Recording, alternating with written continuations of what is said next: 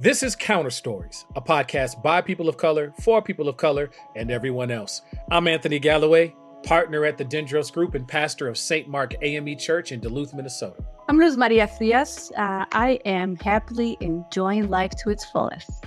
I'm Halili, owner of the Other Media Group, producer of Counter Stories, and VP of Programming at Ampers. And I'm Don Eubanks, member of the Mille Lacs Band of Ojibwe Indians and associate at Dendros Group.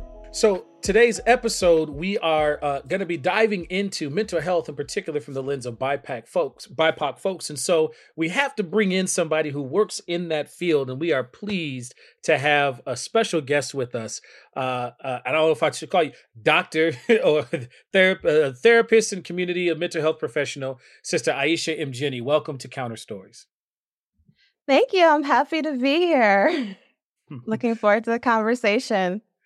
So, so before we dive in, if you will just give us a little bit of background about yourself, including the high school you graduated from, just for the audience to hear. oh, come okay, on. Well, first I mean, Highland I in the house, okay? Highland in the house. That's all I gotta say. I think there's a bad connection. I can't really hear what someone just said, but I don't think it was important. Um, you could probably just cut that part out. Um, I'm, I'm from the, the world famous St. Paul Central, uh, class of 97, one of the best years to ever do it, um, which of course everyone here is familiar. You know, everyone does know about that. Um, and um, I uh, work as a therapist at a practice that I share with my friend Larissa. At, it's called Therapeace, and we also have a nonprofit called Affinity Healing Collective that we started um, last year, and we use that nonprofit to help people pay for therapy services, holistic health services. Um, we have equine therapy, which is therapy with horses and in groups, and anything that you can find that's therapeutic, where uh, marginalized folks, particularly BIPOC folks, are not really able to get as- access to these resources or cannot afford them because of systemic racism. And so that's uh, just a couple of things I do. I'm I'm the resident weirdo therapist here. There's probably not a therapeutic technique that I don't do. I, I also am a nationally certified hypnotherapist as well. So yeah. And I went to FAMU for undergrad and Seton Hall for grad school. Um, well, it's it's so good to have you with us today.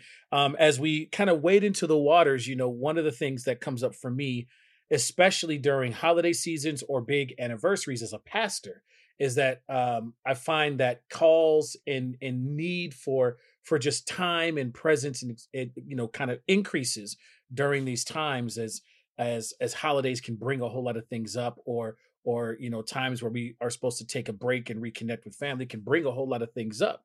And so um, it's good to have you here to talk about uh, some of those things one of the questions i want to get us started with is just you know as as a therapist especially as a bipoc therapist i mean many of us on the call have have experienced trying to find therapists of color who match us culturally um, in terms of gender and in terms of racial racial uh, understanding um, and that's Mhm. a, a process in and of itself and you just alluded to some systemic pieces like that and so you know what are some of the things that you're seeing particularly as we come towards the new year um, and and and some things that we should be thinking about and considering especially for bipoc folks in our mental health as we get to the new year Well, as you mentioned, this is a kind of polarizing season for people.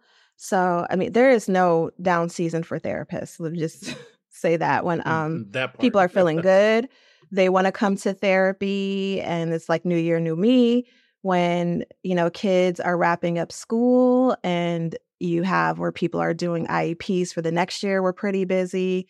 Over the summer, we're pretty busy, but especially when the holiday seasons start for people, um, that's when you'll start seeing people having a little bit more conflict with family, reevaluating their relationships, um, reevaluating their career. It- you know, it's just kind of like the end of the year thing where you're reevaluating your life over the course of the year or over the course of a couple of years. Um, we also see that these are the times where the domestic violence rates are the highest. And it's probably because of people interacting with their families and tensions. Um, for people who celebrate uh, the different holidays this season. Are they able to afford it? Are they able to afford to go see their families? So those kinds of issues come up. And then um, for others, there's an intense feelings of loneliness that are prevalent. And so as people are reflecting, it's cold in, in Minnesota. If you're in Minnesota, it's we ha- we have less sun and and it's colder, and so seasonal depression is also uh, kicking in and kind of in full swing. And so you compound all of that together, and you have people really doing their best to try to navigate all of the things that are coming up for them and sometimes falling short of being their best selves or, or, sometimes running into obstacles that are beyond their control and it, it becomes very daunting so yeah we're really busy right now and um, the amount of of work that we do around depression and anxiety and processing people's trauma definitely increases as well. Aisha, you mentioned uh, you're certified hypnotherapist, and can you help us understand what really goes on in hypnotherapy? Um, I think that's an area that many people might be curious about. I'll say for myself, um, I lost a, a sister uh, to cancer, brain cancer, earlier this year. Um, and I did see a hypnotherapist, and for me, it was incredibly powerful.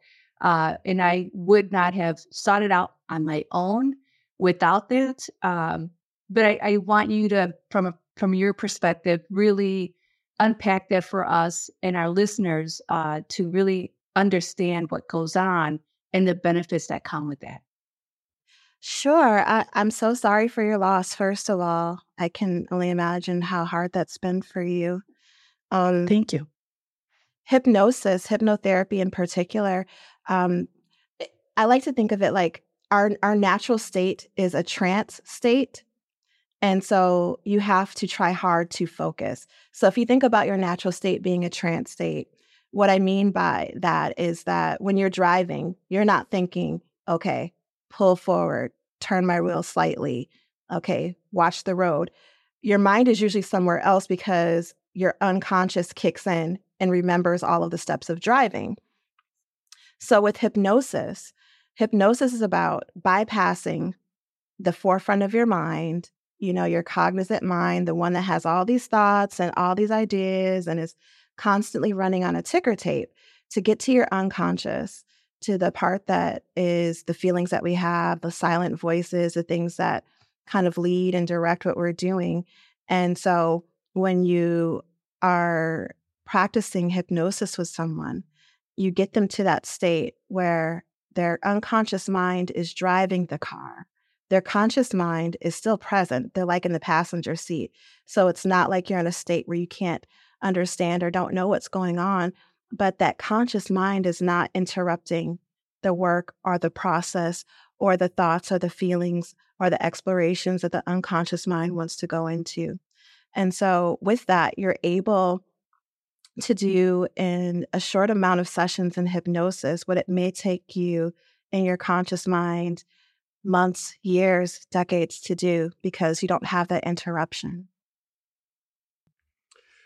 I remember at the um, beginning of of this final push in in seminary, um, I was having a lot of anxiety, a lot of balls in the air, and things like that, and was able to um, get a couple of sessions with a, a friend of mine who who um, a coworker of mine who was a hypnotherapist, and and shifting and thinking about those things and some of those patterns was was amazing, and I, I can't I can't tell you how how beneficial it was to be able to put some things into well one to surface some things um, with with a couple mm-hmm. of the sessions um, and then i was able to get a um, a, a tape or not a tape. That's a throwback to back in 97 when we graduated but like i was I able to get a rec- all the time. I was a I, I was able to get a recording that allowed me to um uh, to think about this this this mantra and repeat some things to myself um, that mm-hmm. was able to really kind of put some of those things in order. You know, you that, that anxiety sneaks up on you sometimes. You don't have any mm-hmm. any way of of you you don't realize it until you you're like, oh snap! All those things I was doing um, that didn't seem that that seemed out of pocket or or that just became natural aren't actually natural. And so it I I, I just want to co-sign the hypnotherapy side of things uh, uh, real quick. I, I love it and and I think it's important for people to know that I eat at the restaurant that I cook at. So anything that I do with my clients, I've had done to me as a client. So um, I, I don't I don't practice anything I don't believe in, um, and so I know what it's like to sit in that seat.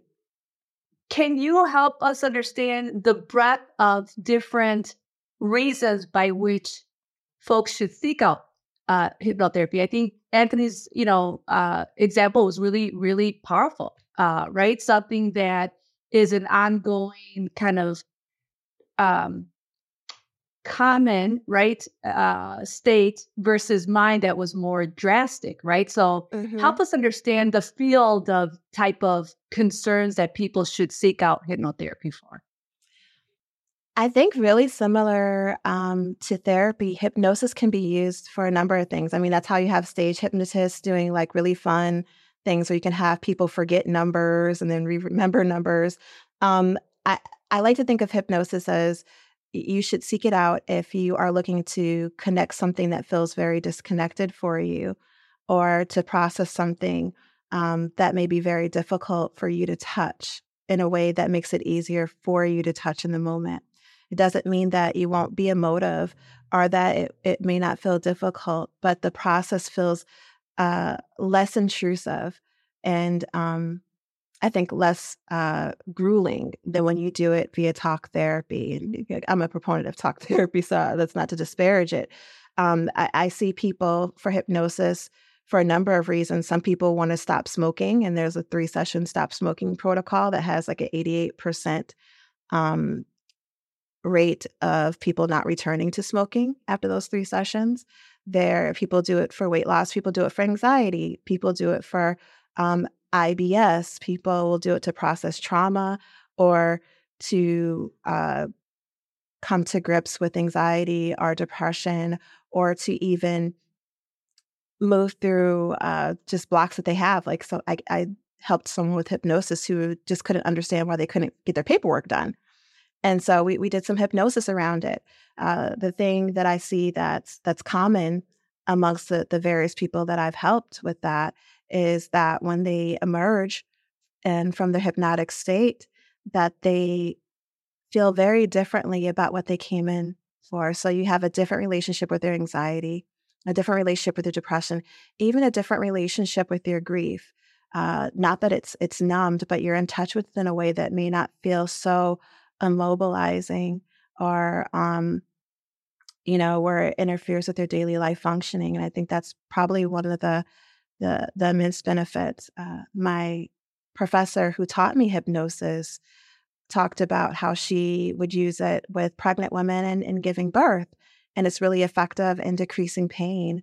Um, also, she taught with uh, doctors and nurses at hospitals on how to use hypno- hypnosis with their clients and um, helping them navigate pain as an alternative to some of the um, heavy pain meds that people would use. So it, it, can be beneficial in a lot of ways. Our brain is amazing. I, I don't think we've tapped into all the ways you can use it.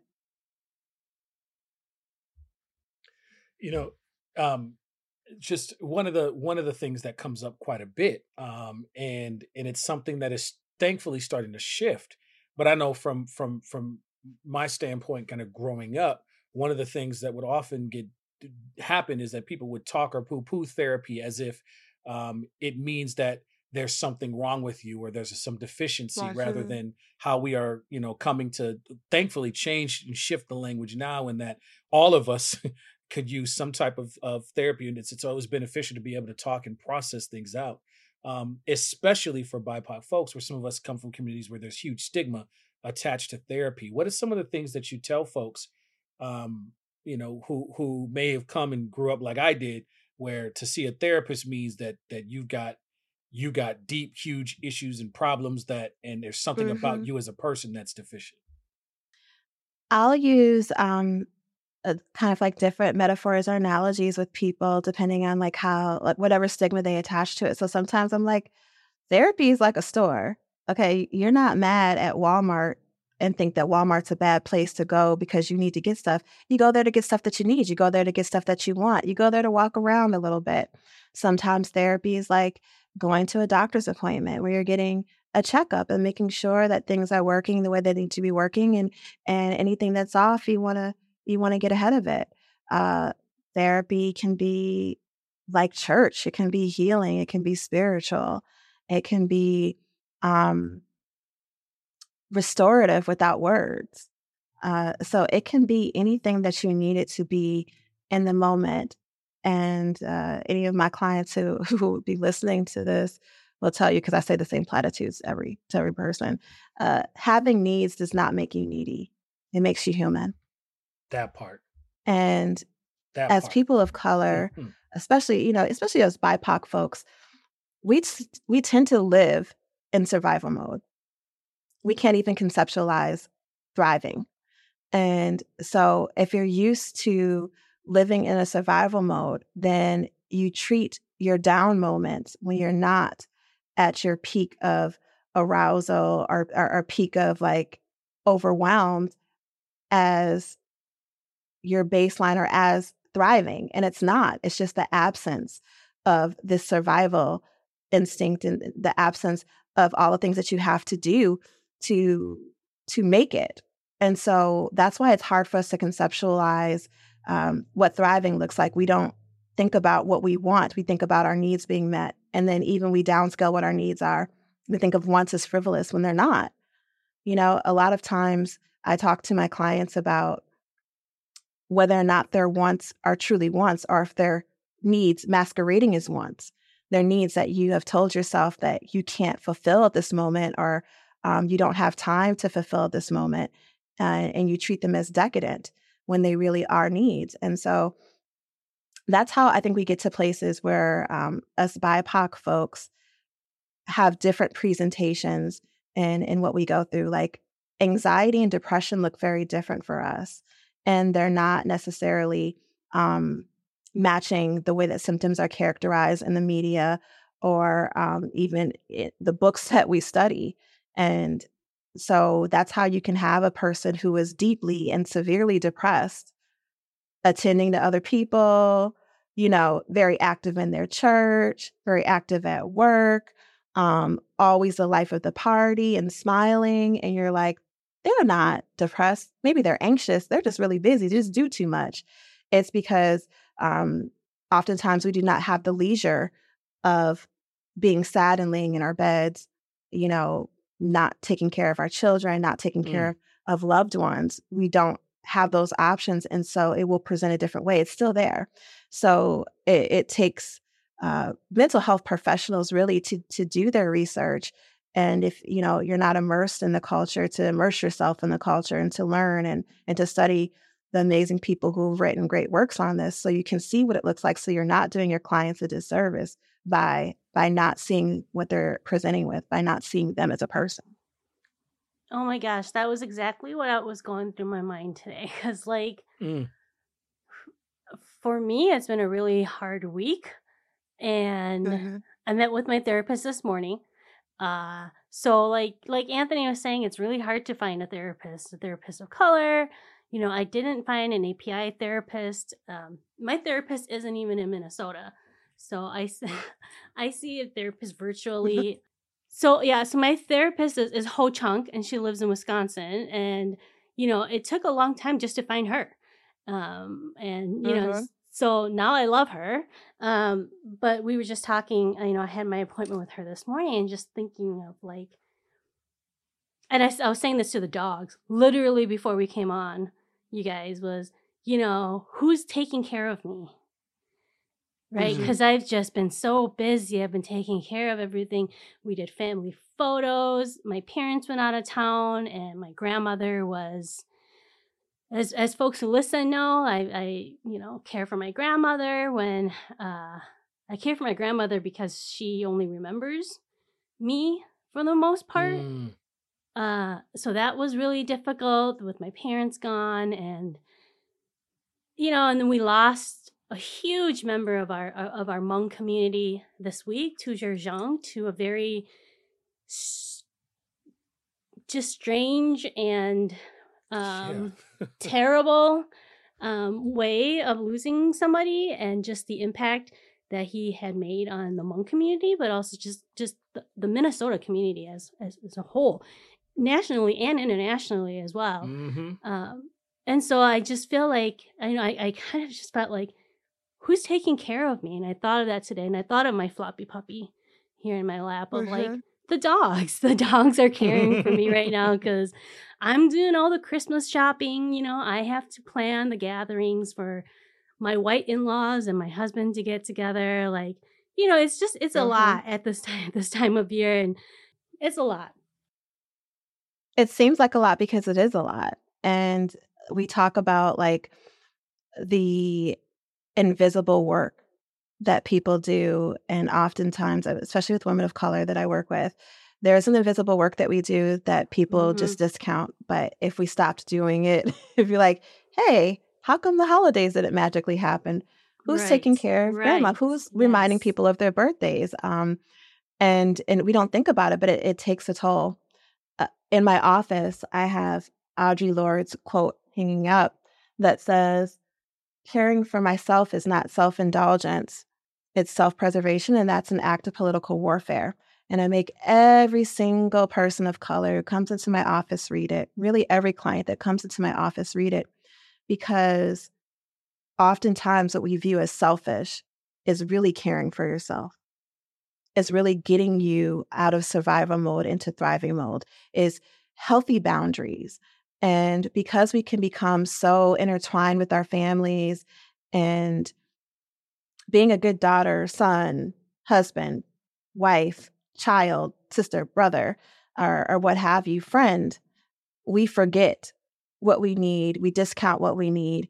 And if if we're not caring for each other, if we're not noticing, if we're not pushing to make people uh, take help and take love, um, then then we just go without, and we may not realize it until we're really, really deep in the throes of it.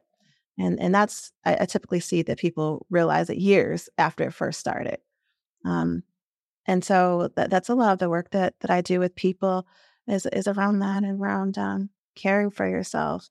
And what does it really look like to care for yourself? I'm not talking about hot bubble baths, although that can feel caring, but maybe caring for myself means saying no to someone that I love and trusting that our relationship won't fall apart if I'm not able to do everything for everybody at every moment.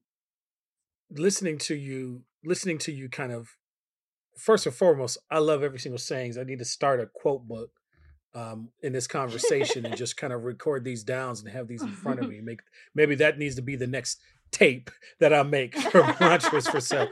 But um, you know, you've you've got me thinking about um, the way in which, especially as folks of color, um, when you said earlier that our, our, a lot of times our trauma, our anxiety looks different. You know, it's not lost uh-huh. on me that we have huge mortality issues because we are not believed when we register pain in the same way and that the medical profession is mm-hmm. trying to figure out this particular bias that is leading to to uh, mortality in particular amongst uh, pregnant women of color but there's a quote by Resmaa Menakem um, where he says he says trauma in a person decontextualized over time looks like personality and trauma in a family mm-hmm. decontextualized over time can look like family traits and trauma decontextualized in people over time can look like culture.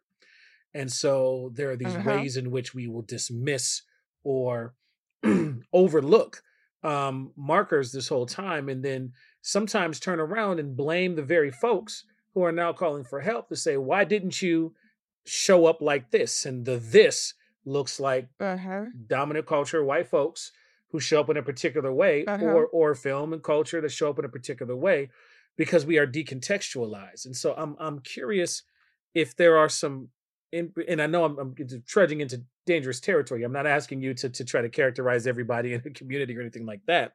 But are there some specific um some specific things where we will look we will go around and we will look and treat something as if it's just every day. You you you mentioned, you know, the person who's the life of the party, right?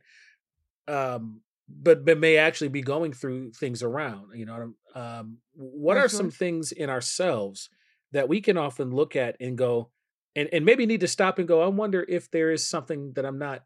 Maybe I'm decontextualizing something assigned for my own self. Uh, one one example. I'll start since I'm putting you on the spot. one example that I that, that I came about um, is it, it it used to be that I would feel the pressure of a deadline, and that would ju- that would spark something in my brain to like really get creative.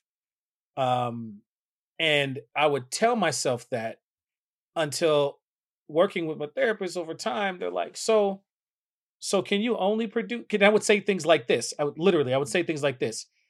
I only get good grades on papers that I write in the last 24 hours or the last uh-huh. 36 hours.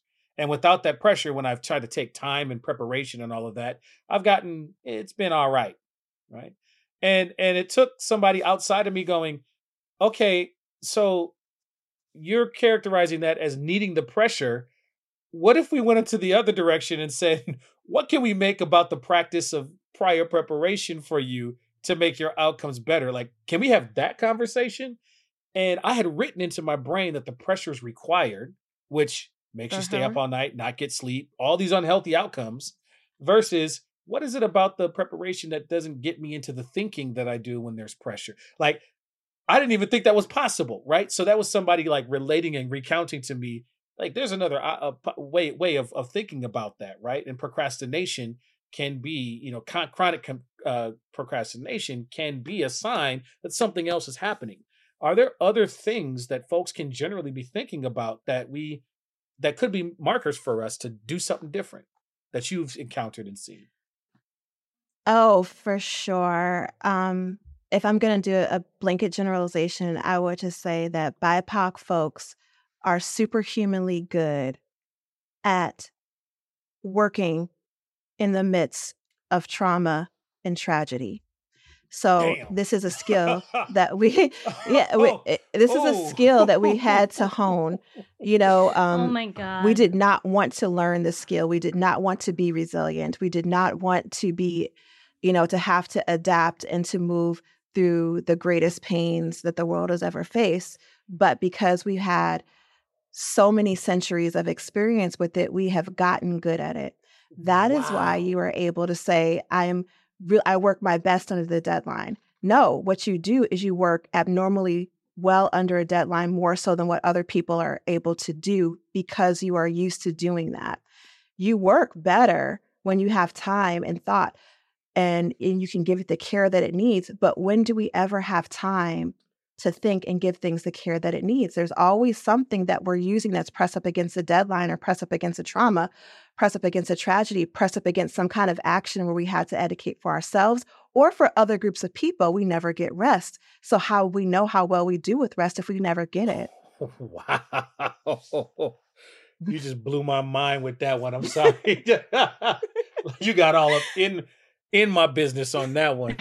I mean, it, oh, it's no it's insanely true though, mm-hmm. right? I mean, I'm able to work 10 hours a day doing everything and you know deal with everything else and sometimes i i i, say working t- keeps my mind off those things but i don't know if they really do mm-hmm. if they you know i don't know maybe that's my excuse for for or maybe... well it does in some sense it takes working your job and getting into the flow of that takes your mind off of the work that you have to do in your personal life. So it is a break from the personal life work, just like the personal life work is a break from the work work.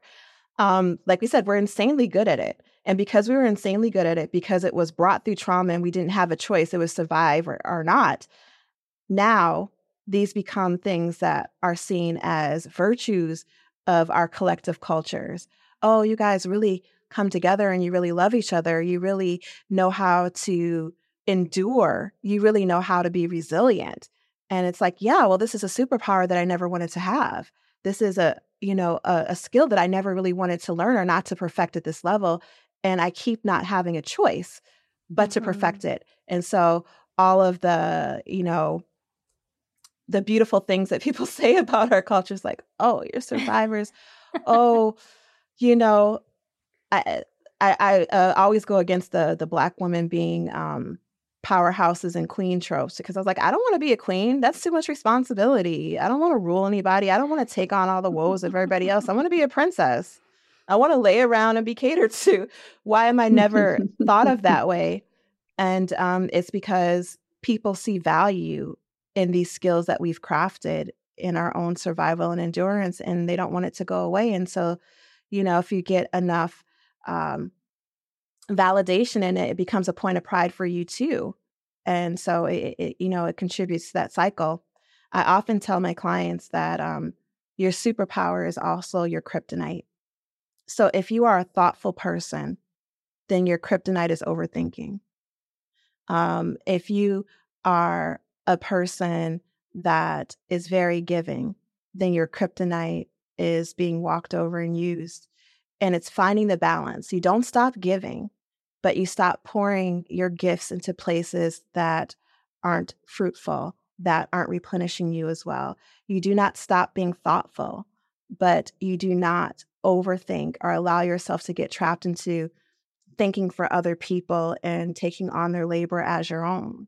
So it, it's it's finding that balance and and realizing that you are more than what you can produce. You are more than what you can do for other people.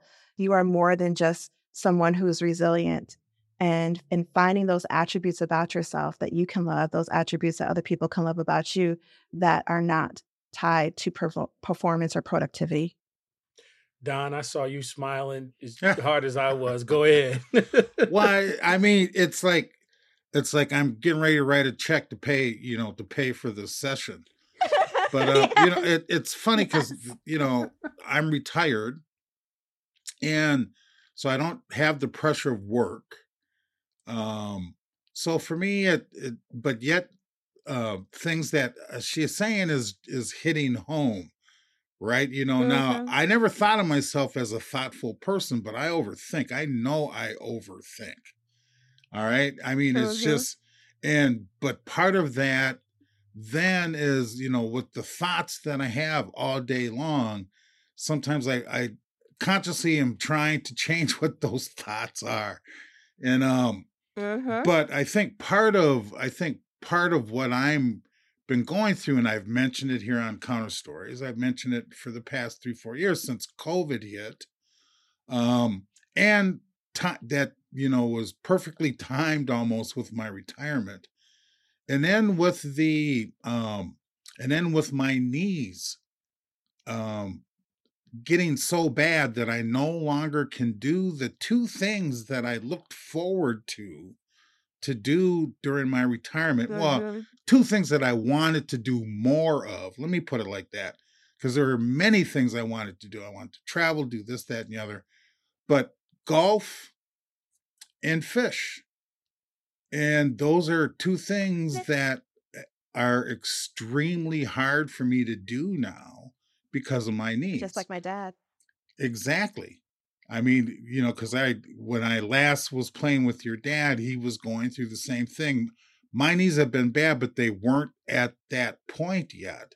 And so mm-hmm. for me, I've been going through this kind of drawn out grief process because I'm mm-hmm. not able to enjoy my retirement the way that I thought I would, I, I, I wanted to and you know um, um, a month ago a month and a half ago i actually sold my boat.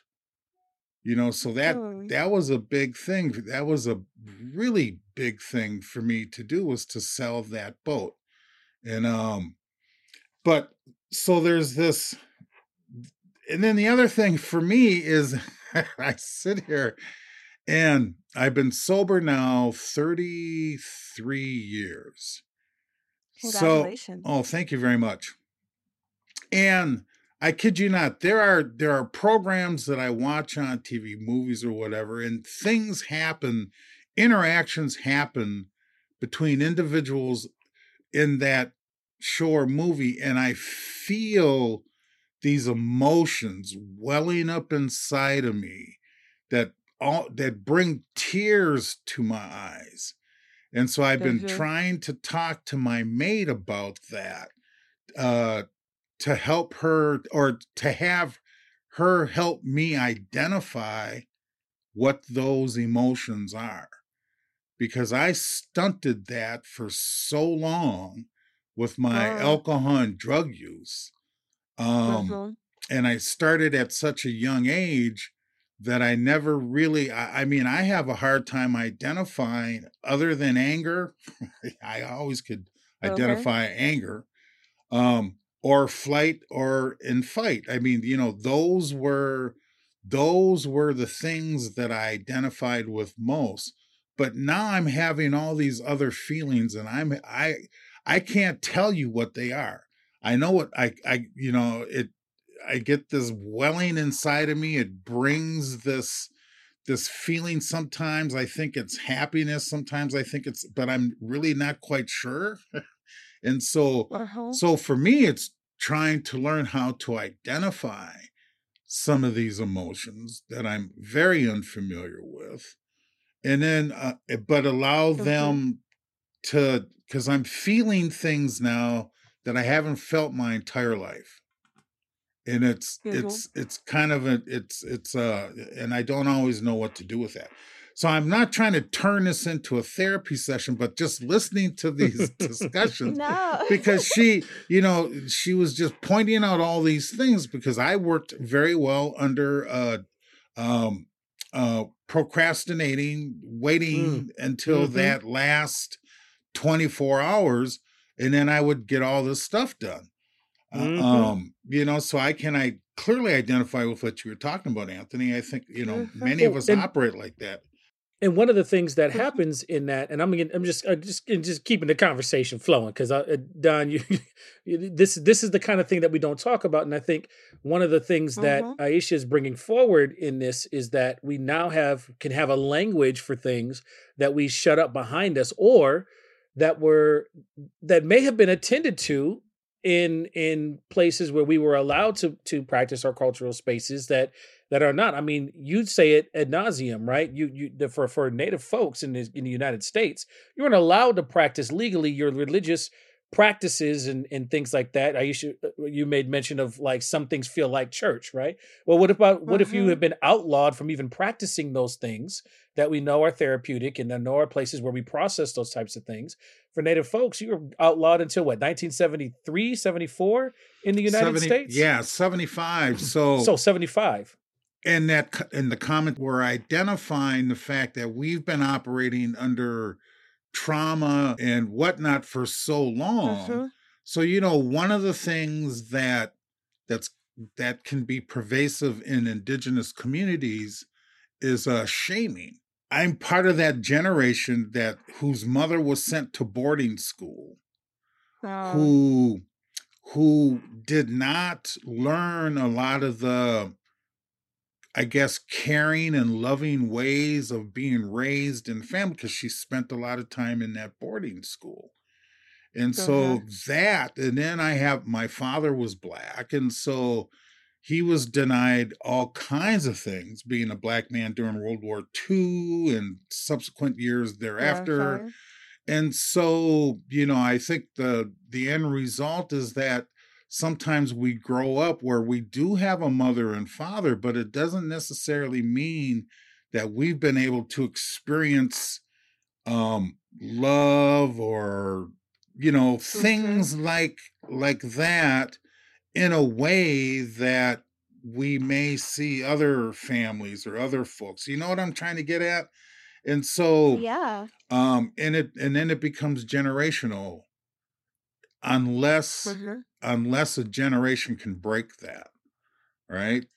So And I would say because we, we use that word break, um, I I would reframe it to like uh, unless that generation can unlock it, mm, because although it may not have been a showing of love in a way that was connected to emotions, every time I, you know, bake bread for you and I take that time and that energy and those hours to bake that bread, I'm pouring all the love that I can't say into this bread for you. Uh, I want you to think of your feelings as notifications. You don't always have to understand where the notification comes from or what, what it means, but you just receive it. Receive the notification. Some of the tears some of the grief, some of the heaviness that you feel is you mourning for people that you loved who couldn't do that for themselves. Mm. We carry these weights of a generations of the people that we saw growing up of of society that yeah sometimes we we weep sometimes we feel heaviness it's because we're used to feeling and being in touch with the world the earth everyone there in it and it's overwhelming spiritually speaking emotionally speaking physically speaking mental health speaking in all the ways this is why we're not good at retirement by fuck, by fuck, We're terrible. Okay, I need we're to record this and play it. this for a couple of folks in my family who will not sat yeah. behind down. Because because we don't like we have we've been imagining it for like 20, 30, 40, 50 years. I'm gonna mm-hmm. do this, I'm gonna do this. But you don't know how to do that. I don't know how to relax. I can't, it doesn't just click and you know come into like okay i stopped my job today and now relaxation comes if you are not practicing it throughout your life, you will be terrible at it. That's why, mm. you know, mm-hmm. so many retired folks end up joining clubs and, you know, being a part of organizations, being heads of organizations because they don't know how to sit down because they never so, allowed themselves that space to. Sister and Aisha, so you you you keep getting all up in my business. Okay, so so we went through this as at a t- so we we got together and thanks to one of our family members who who were in that retirement space, one of the pe- many people who we can't figure out how to get to sat down. But one of the mm-hmm. ideas that that that came up was that we all kind of came together to get a piece of family land. Right, we have finally joined the Minnesota kind of Midwest ethos. Right, there's a cabin mm-hmm. in the mm-hmm. family that we can go to. Right, the the, uh-huh. the what you got me laughing at though is is one of the things that um uh, I had to rely on white friends to show me how to utilize this new asset or tool cuz we got into this thing and all we did was work. Like I know a cabin is mm-hmm. work generally, yes, but like there were people who there were neighbors who had to come over and and they were you know it was funny they were trying to be so polite because you know we we, we I, I, believe in midwest politeness it's a real thing mm-hmm. and sometimes it has its drawbacks but it's a thing right that we got to contend with mm-hmm. and they were trying to tell us like like they would it was almost like they were trying to interrupt us with like food and like invitations to things because they could yes. see that we had no clue how to freaking relax into a thing. And, and and it's and it's things that we hadn't learned about. And and and and there are some some folks that that I've had to that have had to like pull me aside and say yo so now that you have some resource or some time or some energy or at least some autonomy right? You have some agency mm-hmm. in work like here's how you use that like yeah. like i would be i would sit be counting pennies towards something be like oh i don't know if i could i could do that for seven dollars cheaper i could do this thing over here and then I look up and everybody's quiet right. looking at me like for real like like i will i will give you seven dollars to have the thing you know works than to take a chance like there's some of us who still fly spirit and frontier airlines because we're looking at yes. the dollar sign on the front end because that's how we've been mm-hmm. wired to do because we ain't mm-hmm. never been able to afford nothing and if you would have just spent the money they're about to charge you for your bags both ways and all the other things mm-hmm. you could have just gotten something that you know works like you just it, it, here's what i also know up. about us if if whatever you direct towards yourself if someone were to ask you to direct it towards someone else you'd have a completely different stance like if you're trying to think about getting something for your mom versus getting something for you you'd be like, oh, I'm going to pay this extra for it. But when it comes to mm-hmm. you and how we view ourselves, yeah, we we are like, well, you know, it has to be the cheapest, and I don't need comfort, and um, I, I don't need wow. flair, and actually, I could do without. I don't want. I don't need a steak. But with someone else, like, no, you need a steak. You need this. So we are, and that's what we do for the world, which is why systemic racism works so well. We're doing all these things. We're keeping the world running. They don't want us to go you know what? This is too much. I have boundaries. I'm not doing this anymore. Mike, I'm not going to participate. Drop. See, you wait, wait, wait, wait, wait. So, now, see, I mean, she just keeps upsetting my world. Man. So, you know, yesterday I woke up. I don't know. I woke up with this thought in my mind. Hey, I still remember when I paid $11.99 for a pair of Converse and I had a heart attack. Now, this is way before you were born, but I'm just saying, you know, then my thought, my next thought was, well, I remember my mom taking me to Atlantic City in North Minneapolis, right? And and uh mm-hmm. they used to have tables with tennis shoes for two dollars and ninety nine cents. Now, mm-hmm. who wakes up having those kind of thoughts? So you know, there's this commercial. Person. There's this. Com- oh, you said it. Oh, I'm so glad you said it. there's there's these commercials running about about folks turning into their parents, and there's one mm-hmm. where they're standing at the salad counter, and I clearly identify with that guy at the end where the cashier rings up his salad and says, "Oh, this is nineteen dollars and sixty nine cents," and his response is, "No, no, no, no, no. I'm just paying for mine." You know, right. that is me. mm-hmm. It's you know, you live long enough to see you become your parent. I'm, I'm, like that with my daughter. I'm just like, no, I remember when when I could get a big bag of chips for 25 cents, and I can't believe cents. this. no, I was no, no. like, I used to go down to. It used to be a nickel.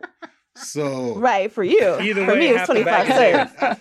Either way, right? half the bag and, is air. so back in the day. So we have all these things, and and you know our labor, our um, intellectual property, our our love, our kindness, our resiliency keeps this world running. It's just like when you are exerting boundaries with someone you not having boundaries benefits them. And so they will push up against it. But what we also know through time is the people who pushed up against your boundaries in the beginning, when you hold firm to your boundaries, will engage in revisionist history where they'll then write themselves as a hero in your story and like, yeah, I always told them they needed boundaries. And so that's what we see collectively is people of color in this nation. You know, I mean, really in any nation, where we've done so much and we've struggled and we've fought. And then eventually people will rewrite themselves in that history very differently. They weren't oppressing or opposing, they were allying all of a sudden. And so that's why I say continue with your boundaries. Your boundaries are for you, your needs are your needs keep moving through them because the people who are giving you the most flack about them are giving you that flack because you not having them benefits them. And later on, they're going to change their mind about what they were anyway. So do this for you, do this for your children, do this for your elders. I love that.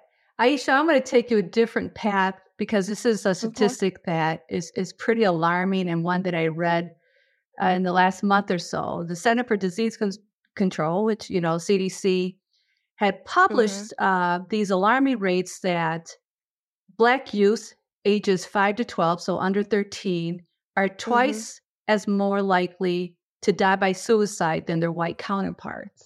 And I can't mm-hmm. help but to make sure that we touch on that before yes. you know we conclude this this conversation because it speaks to what you know Anthony had said earlier about cultural uh, norms and and us, you know, being indoctrinated that that we can't seek out help.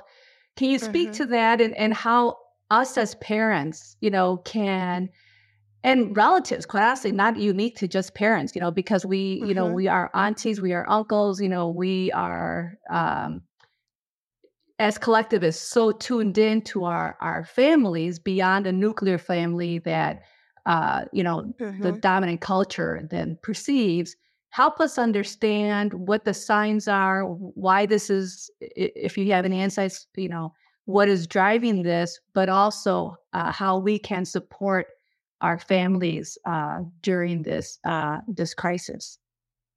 For sure. This feeds into what we were talking about before how we've gotten really great at um, enduring and minimizing our own pain. And so it's, you know, never in a bubble. We do that with our children as well we will think about all the things that we navigated throughout our childhoods into our adulthoods and how in the context of our adulthood those childhood things may not matter as much and so we minimize their experiences when they're talking about how they're feeling sad or they're depressed or they're tired you know often they're met with no you're not. You don't work enough to be tired. You're not old enough to be depressed. You're not depressed. You'll get over it. These things don't matter. And when you minimize someone's pain that they're feeling acutely enough, they stop telling you about it. they stop telling anyone about it. And that's how you can get, you know, these kinds of statistics where people are swallowing their own pain and thinking that that only way out is not being here. What most people want when they're contemplating suicide is they want an end to the pain and the frustration or the heaviness of what they're feeling. They don't necessarily want to end their life, but that's the only way they think, can think of to end it. So, as people who are interacting with these youth, whether it be in a parental or our family, our community role, is to not minimize their pain. You meet them where their pain is. If something is devastating to them, you accept it as devastating and you speak to that. You give them permission to grieve. You give them permission to feel what they're feeling. You offer them help and you present help over and over again, whether or not they say no. You are present. You are listening, not to respond, but to hear and to understand and giving that feedback, providing a safe space where they can be sad and that you normalize sadness. You speak to your own experience of sadness and that you navigated it through these supports and and just really listening to them. Um, I think is is really key. Most of the youth that I work with don't feel heard. They feel minimized by their families. Um, they are taught to labor very early and to hide things very early, and so they don't think that they can talk about it. So, and that's that's even beyond the stigma of like mental health. If if I'm having um, a mental health crisis, or if I have a mental health diagnosis that is unpopular or seen as crazy in my family, then I'm going to be othered. And so, what do I do? You know, I, I pretend like I don't have it.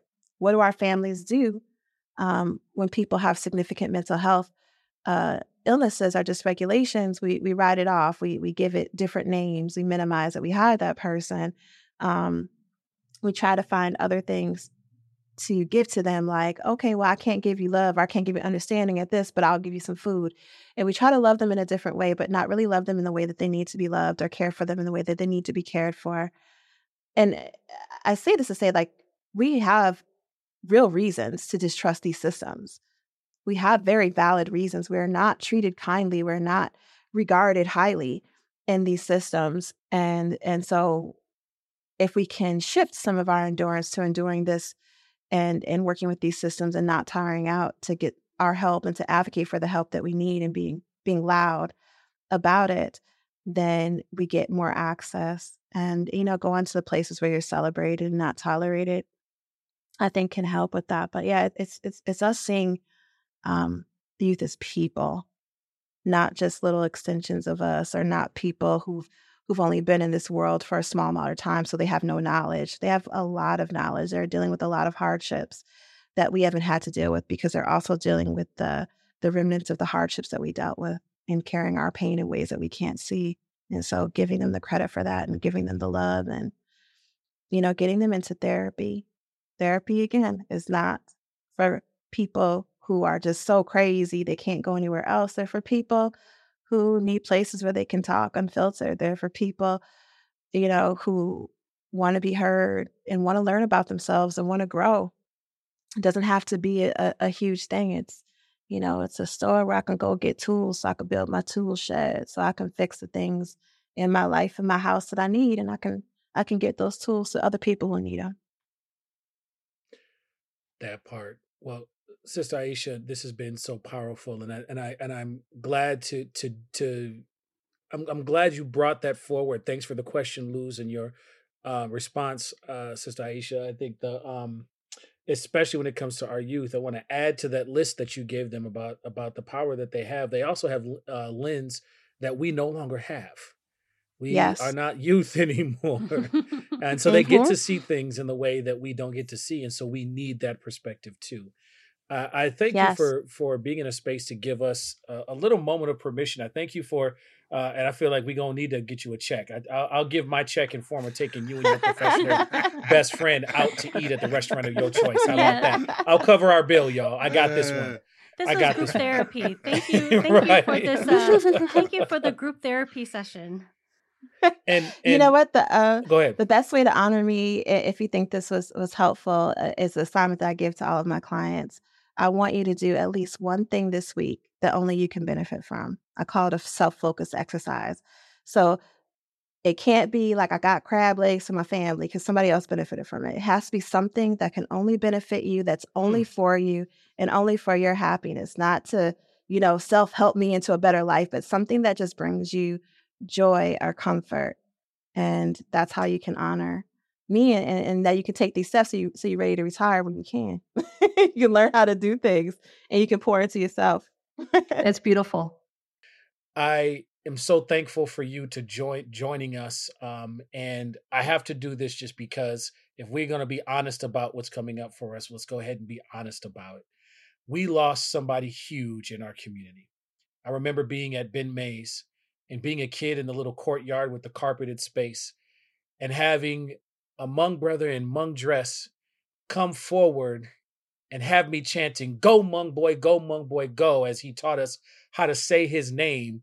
And then he paused and let all the kids of color off the hook while he said, Now, kids of color, I know you already know how to say it. You've been saying it right. And then turned to the white kids and said, Okay, now, white kids, here's how you do it. And it was the first time I saw myself as an asset. I can honestly mm. say that Brother Tou Ger Xiong is the reason is one of the many people who told me it was who who made me believe it was possible to be a storyteller to understand that storytelling is not only uh, keeping of the culture but it's also a way for you to be able to be it was after seeing Tou Ger Xiong um, uh, uh, do that storytelling that I got involved in storytelling with the Arts Us organization and many others. I can honestly say he's part of my origin story to even becoming a pastor in the African Methodist Episcopal Church to have somebody in our community, and that's just me, and I'm not in the Hmong community, and so mm. I want to make sure that we don't let this time go without honoring somebody who's been so much a part of all of our lives, um, who has died in such a, a tragic and strange way. Um, that all of us are left feeling a whole lot of different things, and we're going to be pouring out all those feelings and telling those stories. Um, but as the family and the community prepare to to deal with his soul in the way that is culturally appropriate for that community. Uh, let us just take mm-hmm. a moment to say we have we have loved you and we keep on loving you and thank you for what you've given to us, brother Tou Ger Xiong. Go, Hmong boy, go. Um, as mm. we send you off and uh, to be and connect with the ancestors. Thank you so much for that, Anthony. Thank you so much. That that was beautiful, yeah. and I've not been able to put words together. So Thank you for that. Oh, I'll take that breath and let them tears flow because yeah. those tears are medicine, as our Indigenous brothers and sisters tell us. This has been an episode of Counter Stories as we close out our year. I'm Reverend Anthony Galloway, partner at the Dendros Group and pastor of St. Mark AME Church in Duluth, Minnesota. I'm Luz Maria Frias. Uh, took an early retirement, and uh, like Aisha has has so wisely said, figuring it out uh, and enjoy life and living life in the moment. And I'm Don Eubanks, member of the Mille Lacs Band of Ojibwe Indians and associate at Dendros Group. And I'm Halili, owner of the Other Media Group, VP of Programming at Ampers, and Counter Stories producer. And our special guest, Aisha Mgeni, Therapeace, counseling services, and Affinity Healing Collective nonprofit. Take care of yourself. It's not self indulgence, it's self preservation. And that is an act of political warfare. Audre Lorde. This has been Counter Stories, a co production of the Counter Stories crew and Ampers, diverse radio for Minnesota's communities, with support from the Minnesota Arts and Cultural Heritage Fund.